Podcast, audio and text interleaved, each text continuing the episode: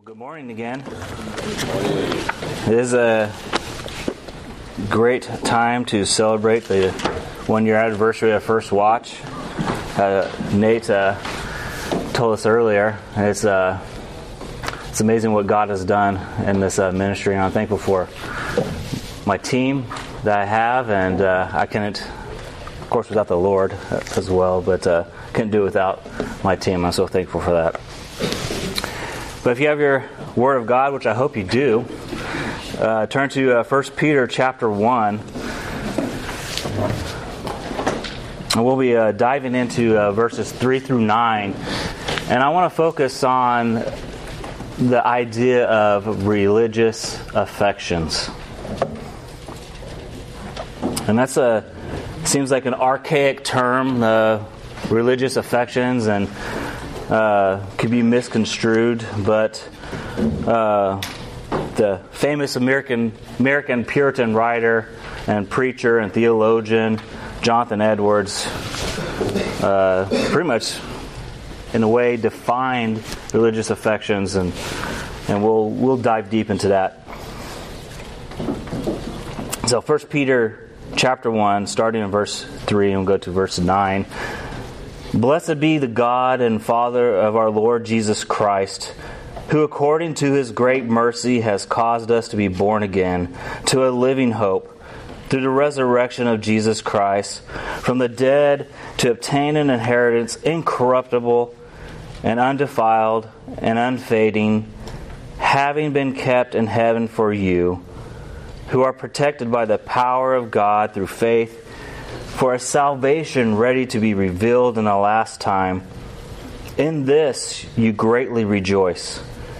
Even though now for a while, little while, if necessary, you have been grieved by various trials, so that the proof of your faith, being more precious than gold, which is perishable, even though tested by fire, may be found to result in praise and glory and honor at the revelation of Jesus Christ and though you have not seen him, you love him. And though you do not see him now, you believe in him. You rejoice with, with joy inexpressible and full of glory, receiving as the outcome of your faith the salvation of your souls. Let's pray. Heavenly Father, Lord, as we study your word, that your servant Peter had penned for us, Lord, and I pray that uh, your words again will convict us to help to have genuine affections for you. That our mind is set upon you, upon Christ. Prepare us and be with us time, Lord. May be glorifying to you. We ask all these things in Christ's name. Amen.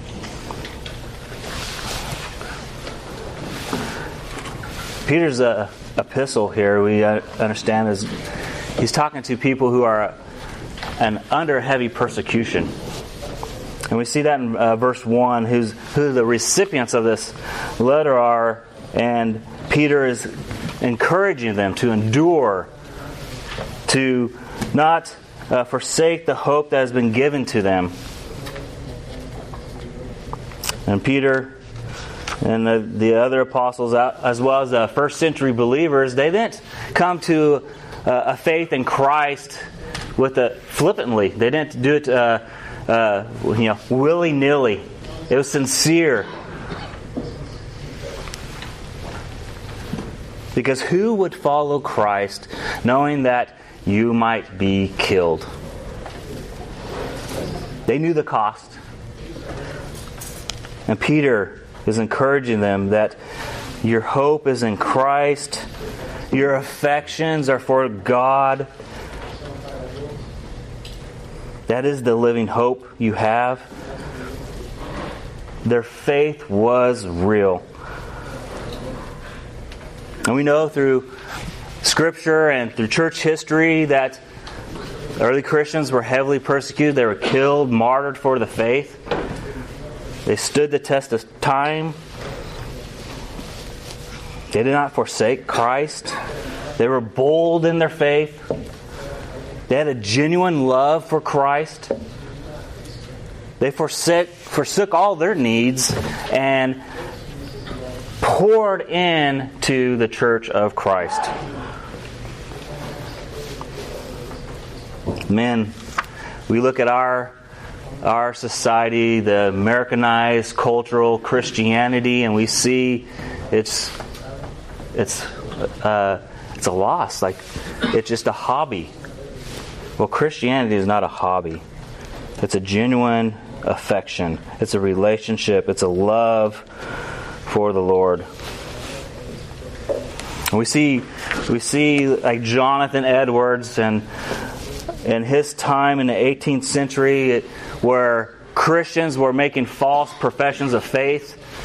They would enter the church and do the act that all pious and that they're religious and then go out into society and we're heathens. And we all know that. We know somebody in our circle of people at work, school, or even in our, our churches that make a profession, but their lifestyle is not mirrored.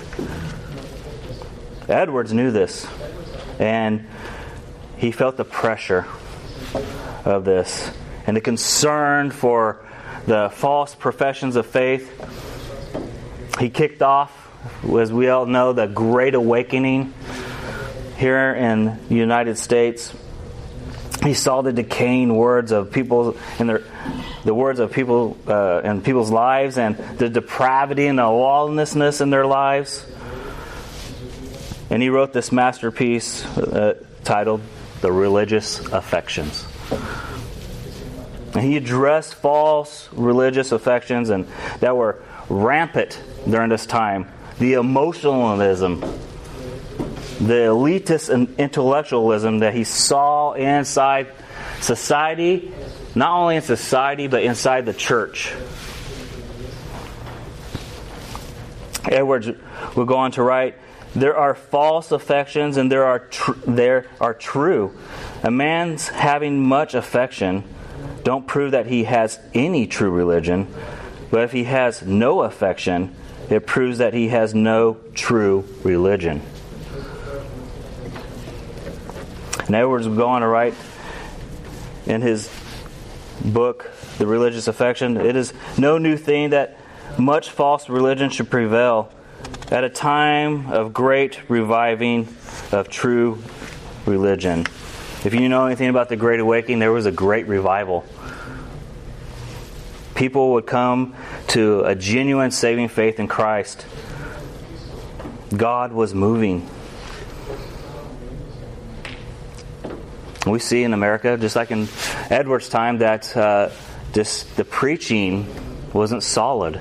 We see in our society the TED talks and uh, the the the motivational speakers to pump you up to go into the week and to come back on Sunday to get high again. Religion is not a drug. And Edwards knew that people uh, had misdirected affections. What is your love? What do you hate? What do you desire? What in your life, men, has held you captive? What takes your time? What do you think about throughout your daily lives? Is it things of the world? Or is it things of God? And that's what Edwards was writing about. And this is what Peter, we see in our text, that he is encouraging the believers who are persecuted to have genuine faith, they have a living hope, they have an inheritance, they have a, a genuine salvation, and all what? Greatly rejoice in these things joy that's inexpressible. They have this love, this affection for Christ because of all that He has done. And Edwards will go on and say ministers and others have no warrant from Christ to encourage persons that are of contrary character and behavior to think they are converted. We shouldn't encourage others that who make a false profession of faith to, to uh, that live uh, heathen pagan lifestyles. Uh, we should uh, see that as a mission field to evangelize, proclaim the gospel over and over and over again to them family members, friends. Many of you know, you probably look at uh, Ligonier does uh, Ministries does a, a survey every year. It's called the State of Theology, and if you look at it, you can somewhat be encouraged, but majority you're discouraged about the results of all those who polled or they pulled a, a survey of the, those in the United States and evangelicals, people who claim to be Christians. 65% of evangelicals in the United States believe everyone is born innocent. 56% of evangelicals believe God accepts worship from all other religions that includes Christianity, Judaism, and Islam. 33% of evangelicals Paul believe Jesus was a, just a great teacher and is not actually God.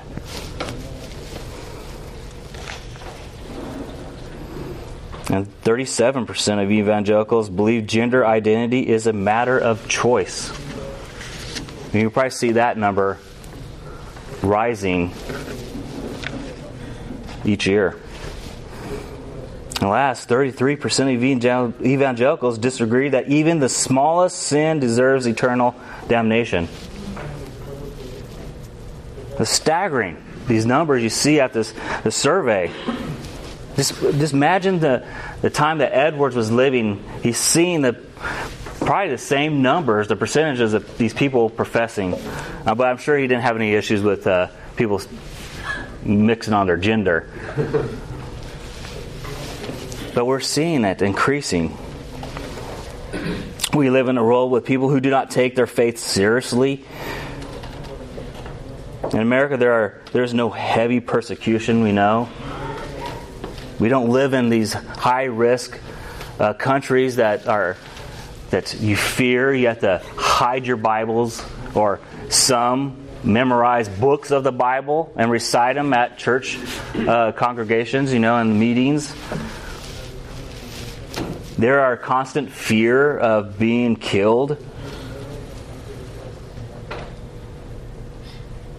And I believe what last Sunday Tim Carnes talked about where they kill the children in front of the parents. We don't experience that here.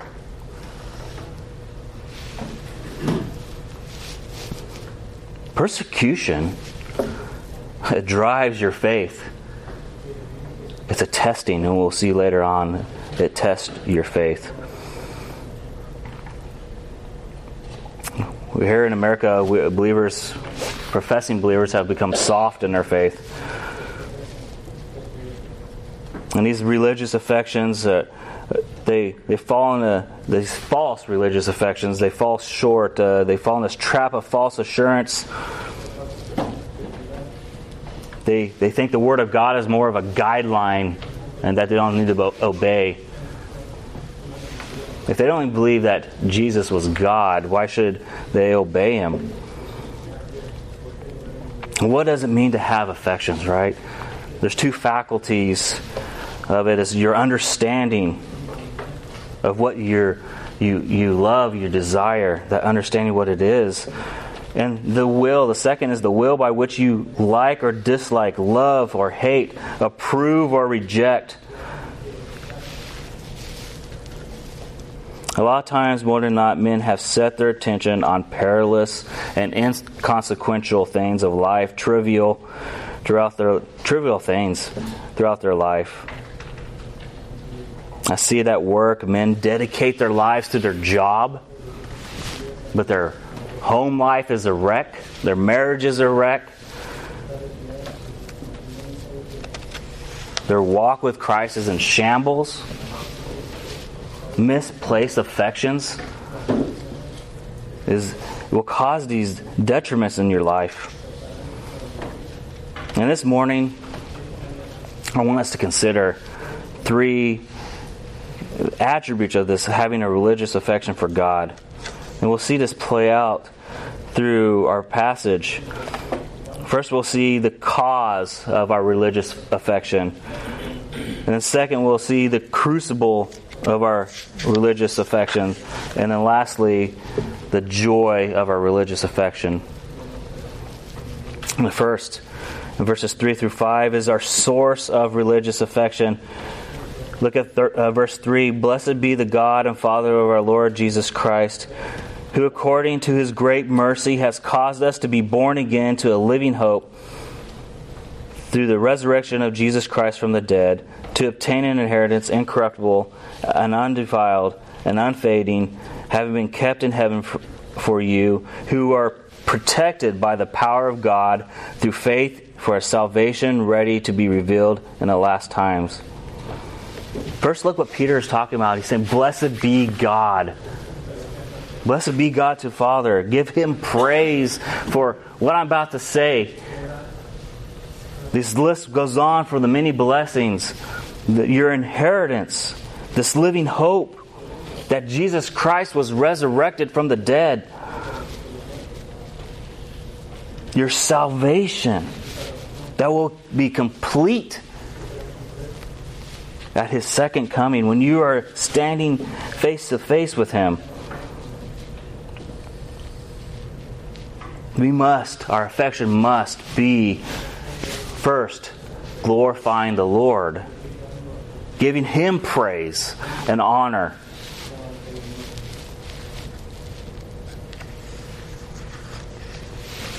We need to be thankful for that. We're thankful for his, bless- his blessings, but we need to be thankful for by praising Him, honoring Him. These are affections for Christ, affections for God the Father. He gives us these blessings that we see that Peter's talking about. And I mentioned that it's according to His great mercy. Because He is merc- merciful and gracious that we have this living hope that we can have genuine religious affections for Him. That we have this inheritance. We have a Redeemer, Christ Jesus, who saves us from our sin. He alone grants and gives mercy to us. Apostle Paul writes in Ephesians 2, verse 4 and 5 But God, being rich in mercy because of his great love with which he loved us, even when he, we were dead in our transgressions, made us alive together with Christ. By grace you have been saved. Rich in mercy.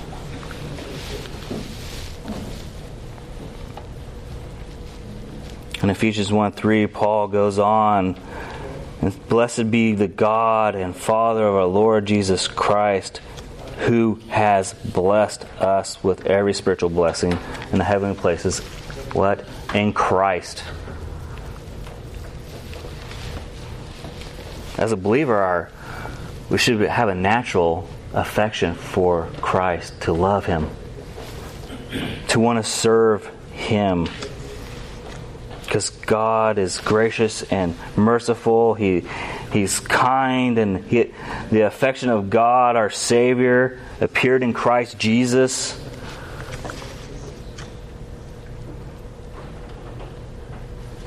Our, our affections, our praise need to be directed towards Christ. And then again in verse 3, not only that because of God's great mercy, but He has caused us to be born again. He is the source of our salvation. He caused it. We didn't. This should drive us to have a love and a desire to serve Him, to be captivated by Him. Our lives should be all about Christ. God is our causation of our salvation. He saves. We bring nothing to the table. The only thing we bring is our sin that nailed him to the cross. And this, our, our regeneration, our rebirth, our new birth, being born again is not corrupted. And in verse 23 of chapter 1, Peter says, For you have been born again not of corruptible seed, but incorruptible. That is, through the living and enduring Word of God. Not only that God causes our salvation, He's the source of it, but He, again, born again to a living hope. Our hope is not dead, it will never fail. The hope that God gives will never fail. And this living hope is found in our inheritance. It's not only found in our inheritance, it's found in our salvation in verse 4 and verse 5. Verse 4 to obtain an inheritance incorruptible, undefiled, unfading, having been kept in heaven for you. Verse 5 who are protected by the power of God through faith for a salvation ready to be revealed in the last time. Look at the list that Peter gives about your inheritance. It's incorruptible, undefiled, unfading, kept in heaven for you.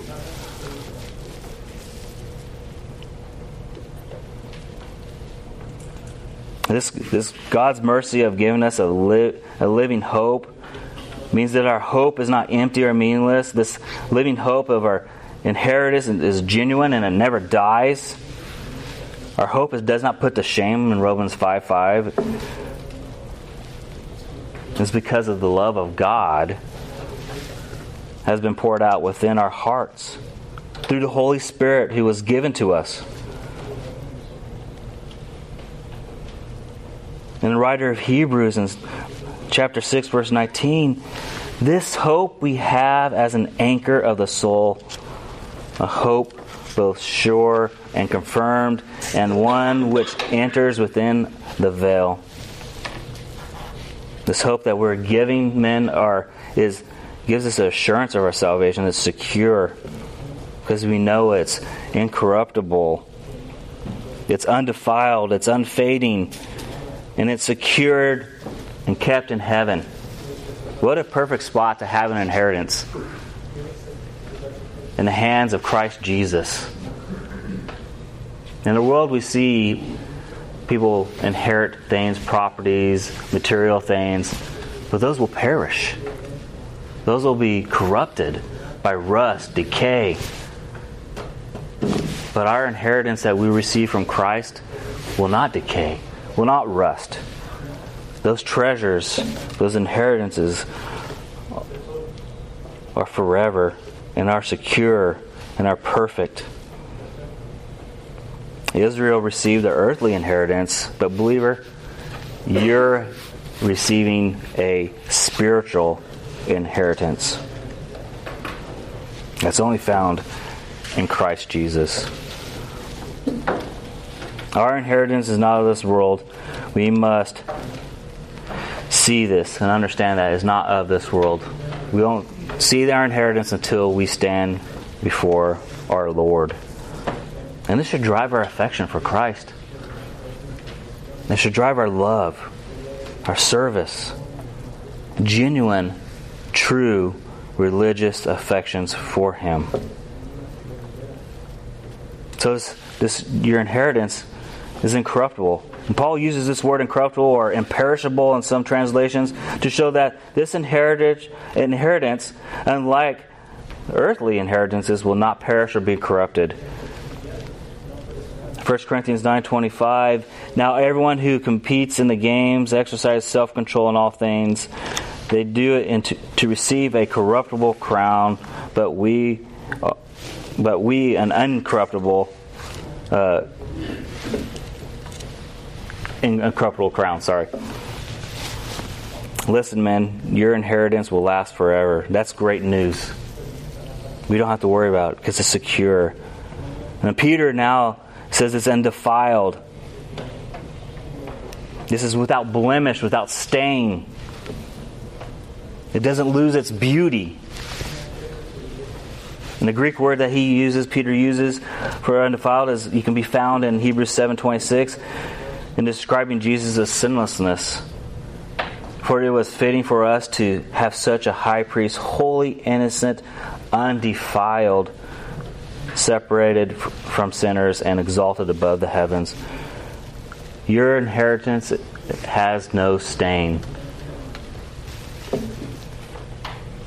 It's unblemished. It's also unfading. Simply put, it will not fade. It will last forever. It won't lose its luster. It will remain new. Peter will go on to write in chapter 5, verse 4, use the same word for unfading. And when the chief shepherd appears, you will receive the unfading crown of glory.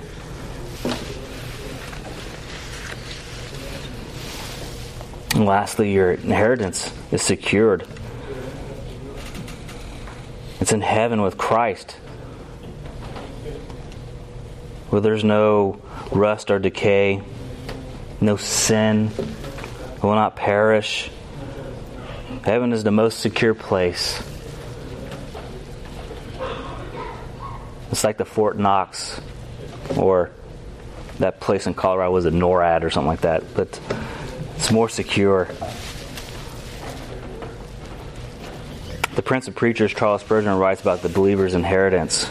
He says, Talk of princes and kings and potentates, their inheritance is but a pitiful foot of land across which the bird's wings can soon direct its flight. But the broad acres of the Christian cannot be measured by eternity. He is rich without a limit to his wealth. He is blessed without, without a boundary to his bliss. Our inheritance has no boundaries. It cannot be measured. measured. And our, our salvation, our living hope, our inheritance is all protected by the power of God, as we see in verse 5.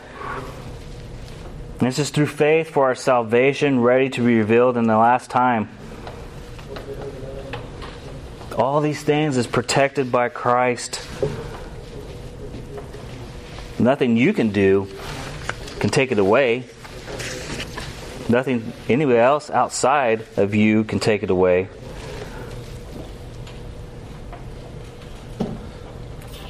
If God is for us, who is against us?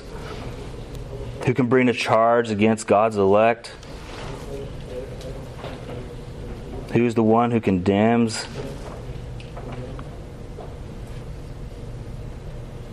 Who is separated from the love of Christ?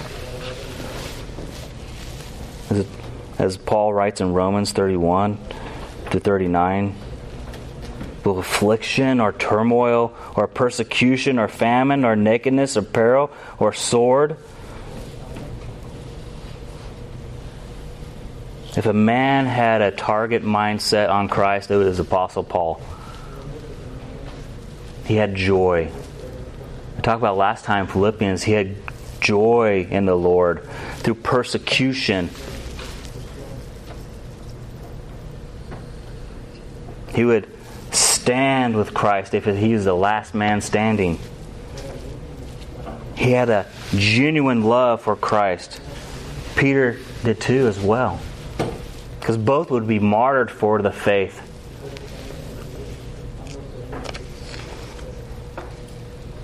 We can so easily lose sight of that, man, because we're not persecuted, we're not being attacked. We can go on our daily lives hiding in the crowd, not putting our Christianity out there on the table for people to see. We can be white noise. But men, we're not called to be white noise, to hide in the background.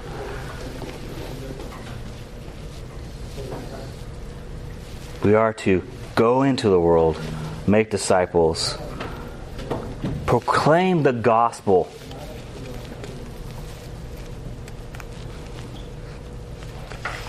And don't do it in fear. Don't fear man, but fear God.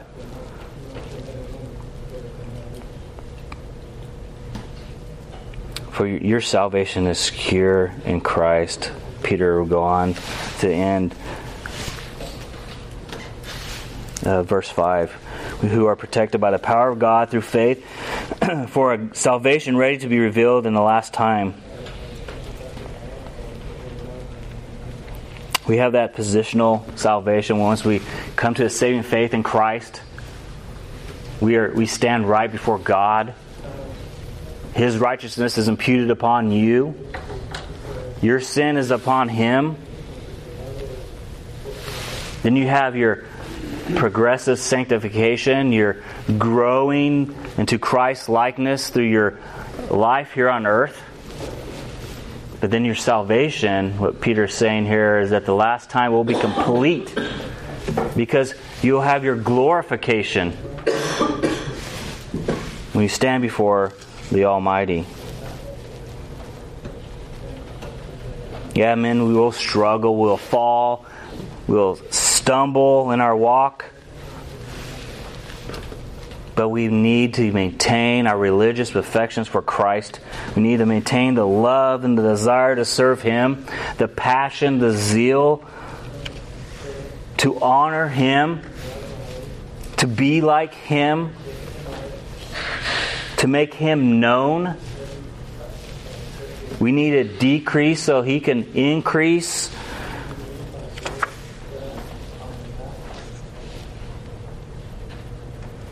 Hate to break it to you, man. We need to realize that it's not about you, it's about Christ and Him and Him alone.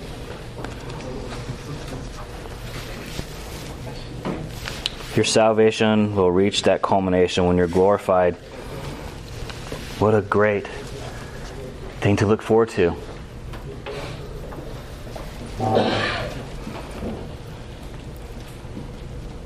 It should stir up the believer, men, that one day you'll stand and you receive your inheritance before our Savior and our Lord.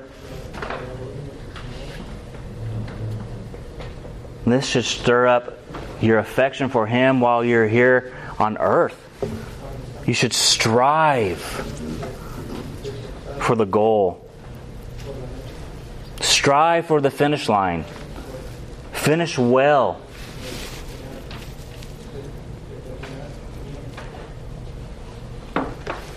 And we see Peter, the source, he's saying the source of your salvation, your inheritance, your living hope is in God alone. And now he draws our attention to the, our, the crucible of life, the testing of your faith. That's the second point a crucible of religious affections. Look at verse 6. And in this you greatly rejoice, even though now for a little while, if necessary, you have been grieved by various trials, so that the proof of your faith, being more precious than gold, which is perishable, even though tested by fire, may be found to result in praise and glory and honor at the revelation of Jesus Christ. I find this amazing and it's encouraging to hear Peter, the apostle who was martyred, and he's encouraging the, the church that's being persecuted heavily to greatly rejoice in your trials. How many of us can say that when we go through a trial? To me, the trials that I endure and maybe you endure, some of you endure, it's just it's meaning it's meaningless in a sense that it's not compared to what the church is being persecuted on. They're being killed. They're again they're being tormented, driven out of their homes, all because of their faith. Yeah, we go through trials and sufferings in life, a loss of a loved one, a job, illness. But how often do we greatly rejoice in those? How often do we look into ourselves and reflect, the woe is me? I like to call it the Eeyore syndrome. You know, nobody loves me. You know, walking around all depressed. But you're looking into yourself. You don't have the right mindset, the right focus on Christ. You don't have your religious affection has turned from genuine, true religious affections to the false. If you're self-reflecting on it's about me. And that's what Edwards is fighting against in his time. And Peter is telling the Christians, yes, you have been under all this distress, sorrow, and unhappiness, but you have been greatly rejoicing through all these trials. And they're various ones. There's not specific trial. And why are they going through these various trials? Look at verse 7. So that the proof of your faith, being more precious than gold, which is perishable, even though tested by fire, your faith, what? May be found to result to in praise and glory and honor at the revelation of Jesus Christ. The testing of your faith, men, will result in the praise and glory and honor when you stand before the Lord Jesus Christ. He will reward you. He will praise you and give you glory and honor because you endured through the trial.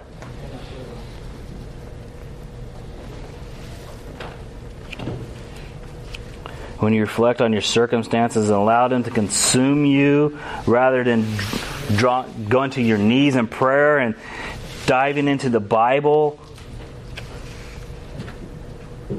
seeking fellowship with the church, like minded believers, fellowship.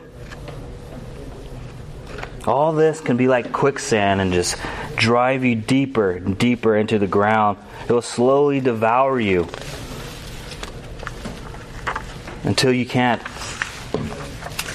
see. Your eyes will be covered, obscured. And you have to fight, men. You have to fight to uh, fix your eyes on Christ, to endure, to go to the Lord in prayer, to be counseled by His Word, to mortify your carnal affect, affections, to mortify your sins that are, are pulling you back from Christ, pulling you back from your service to Him. You will have to fight.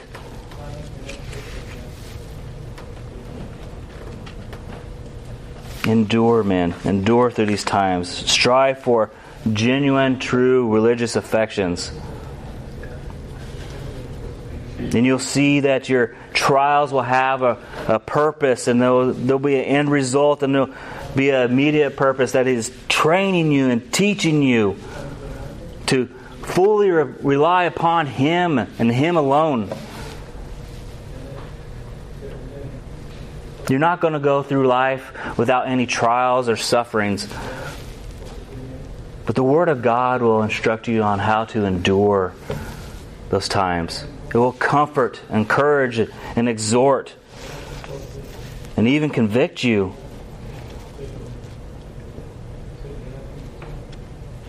But not only will you receive praise, honor, and glory, but we will give praise, honor, and glory to Jesus Christ for what He has done in our lives. As soon as we receive that crown of our rewards, we immediately cast it down at His feet because He is the only one who truly deserves our rewards. What we do in this life, our affections. He deserves the crown.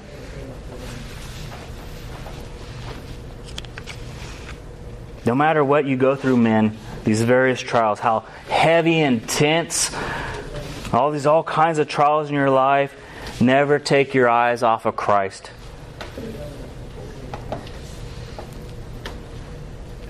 Not only never take your eyes off of Christ, but do it with great joy. Rejoice in them. Because there's a purpose for your sufferings, man. I like how the Puritan Samuel Rutherford wrote, he said, Think not much of a storm upon the sea when Christ is in the ship. Christ is in the ship when you're on the storms of the sea. He's with us. We have no reason to be dragged down by our trials and sufferings because we know that Christ is with us He'll see us through it. And we can greatly rejoice in that. I know there's some uh, others here that are going through difficult times. I encourage you. Encourage you. Have the religious affections, the love, the desire to serve Christ. You're going through the crucible but it's a purifying one. It's a testing.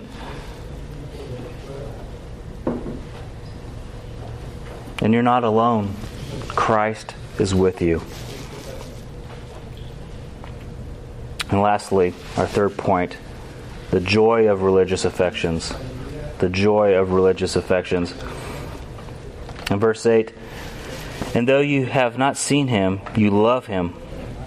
And though you do not see him now, but believe in him, you rejoice with joy inexpressible and full of glory, receiving as the outcome of your faith the salvation of your souls. Peter's writing. Yes, he spent three years with Christ. He knows what Christ looks like. He loved Christ. He had the foot and mouth syndrome. Peter did, right? But at the end, Christ, re- he was redeemed, right? He, when Jesus asked him, Peter, if he loved him, and Peter said yes, and, and three times, and then Christ would uh, redeem him through that. Like, yes, you serve me, your affections are for me. But then he would stick his foot in his mouth as well. We can all do that in our lives. It's so easily. So we can't punish Peter too much on that. But Peter, he's telling the believers here, just like us, we have not seen Christ, but they, they loved him. Not seeing him, they loved him. Sometimes it's a hard concept to wrap our minds around because we have relationships with other people that's rela- our love is relational. Like if you don't see somebody, how can you love them? Well, they had a love for them because what? They knew them. He knew Christ. They knew Christ. And they believed in him.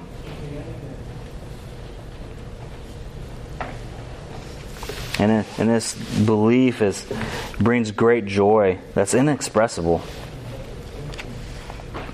And Peter is hoping that, that this will animate and quicken the believer to endure their, through these various trials. You're believing Christ, you're going through these trials, you came to a, a saving faith, you're born again. You haven't seen the Christ that saved you, but you love him. And you believe in him.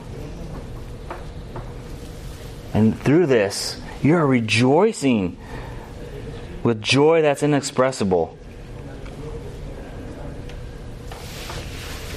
How, how can we have the same mindset as our believers Peter is addressing?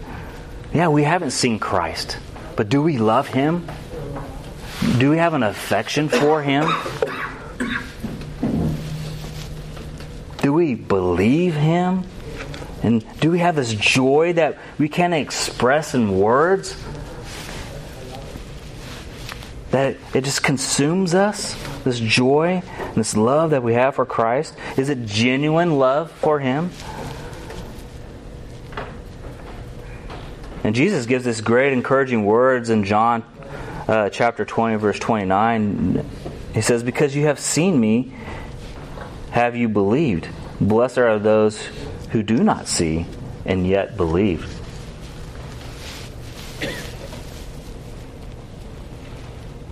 And Peter, for the word, the word love, he's talking about. He's using the indicative form of the Greek word agape. It's just this love that they have, this genuine love, and he's exhorting these believers because they have not become downtrodden or melancholy because of their various trials, but they're exceeding filled with love and joy for Christ.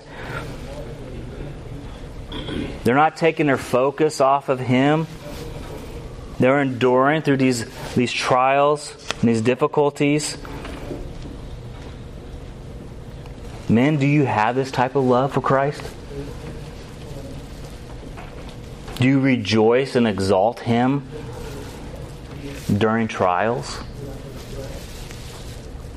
Or do you just have self pity? Do you easily lose hope? Do you easily lose uh, easily lose your joy? There's a difference between joy and happiness, right? Happiness is from happenings. It's from circumstances. Joy is from God alone. Our joy is from God alone.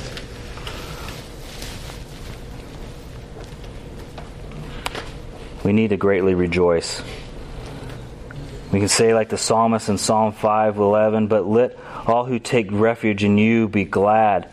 Let him let them ever sing for joy. And may you shelter them, that those who love your name may exult in you. Edwards would write about this enjoyment in the Lord and his religious affections, saying, God is the highest good for, of all the reasonable creature, and the enjoyment of him is the only happiness with which our souls can be satisfied. To go to heaven, fully to enjoy God, is infinitely better than the most pleasant accommodations here fathers and mothers, husbands, wives, or children, or the company of earthly friends are but shadows. But the enjoyment of God is the substance. These are but scattered beams, but God is the sun. These are but streams, but God is the fountain. These are but drops, but God is the ocean. Do you have that enjoyment that Edwards is describing here in the Lord?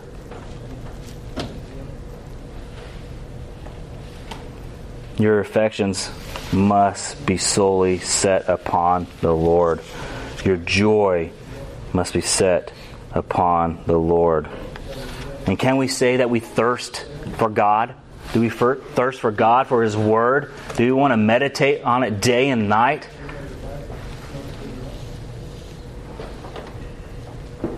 Are we like a deer that pants for the water brooks? Does our soul pant for the Lord?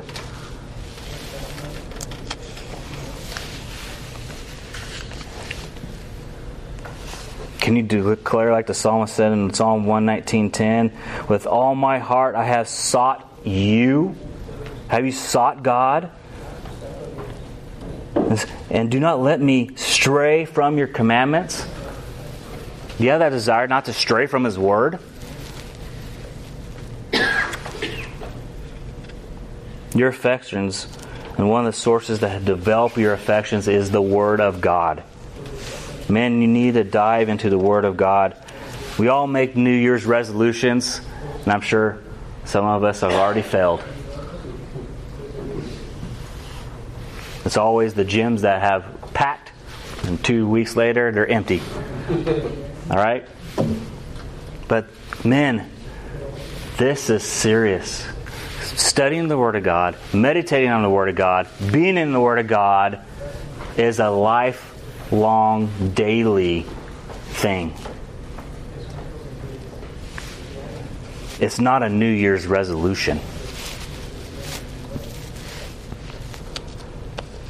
If we go into a mindset of having this is my resolution, I'm going to read the Bible in a year, you're going to fail. You will fail. You set the standard upon you.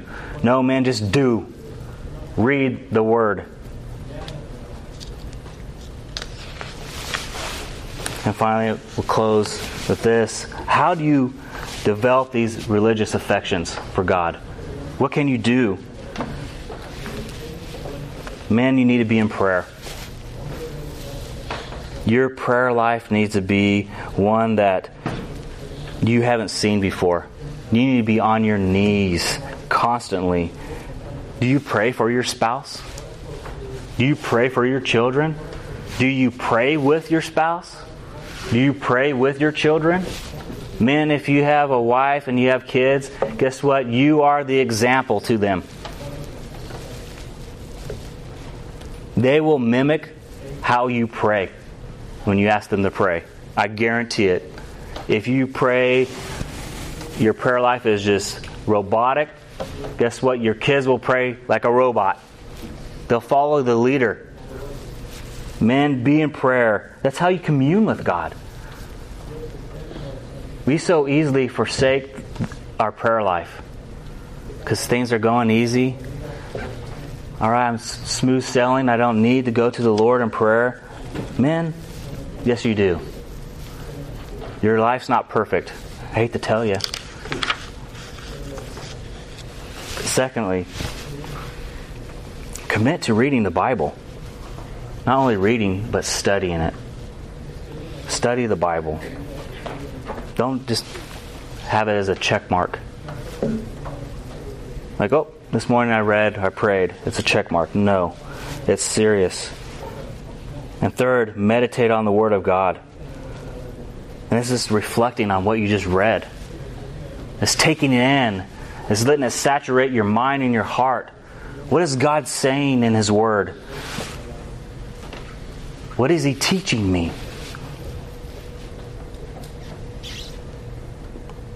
And four, you need to faithfully attend church. There's no such thing as a lone Christian who can sit at home like I just need my Bible and that's it. No, you can't forsake the uh, the gathering of one another. You need to sit under faithful preaching. You need a fellowship and worship with like minded believers. People need to see your life, and you need to see other people's life, lives and be able to know if there's something wrong or how you can minister to them, how they can minister to you. And, and fifthly, start taking sermon notes when you're in service.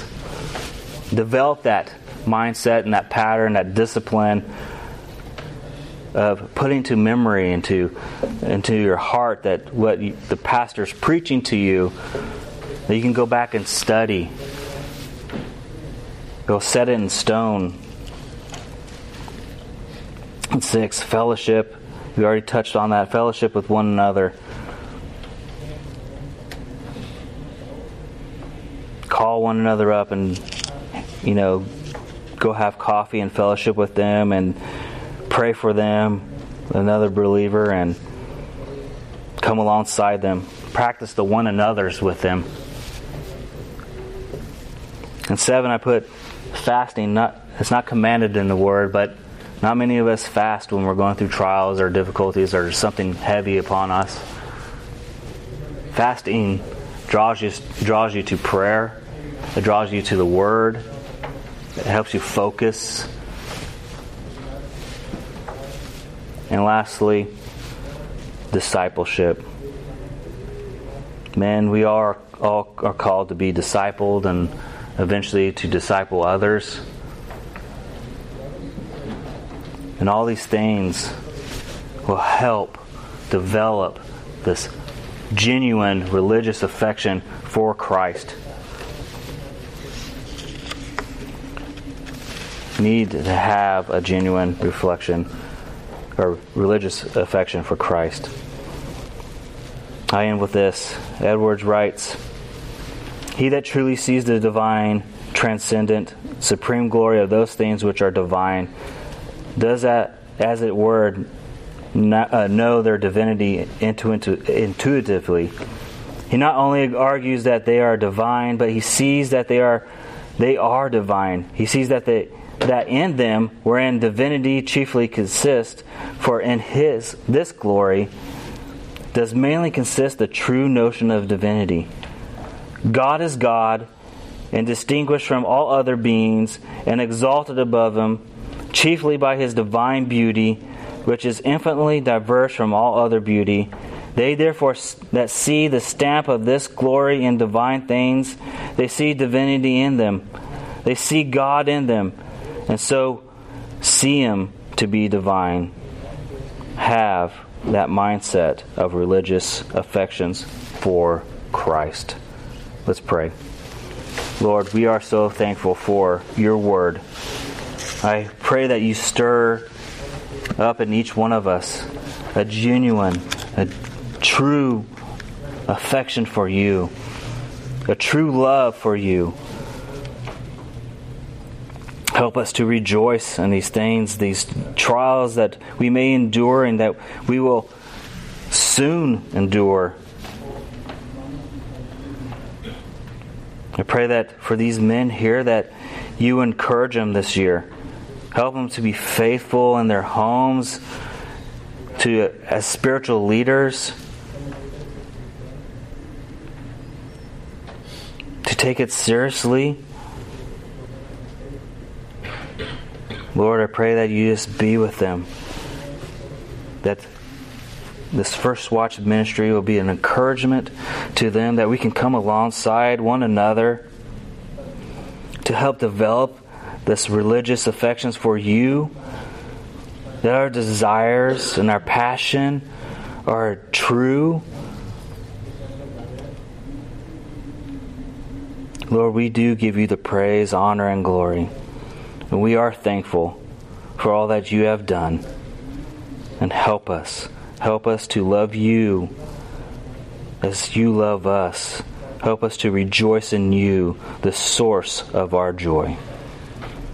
We ask all these things in Christ's name. Amen.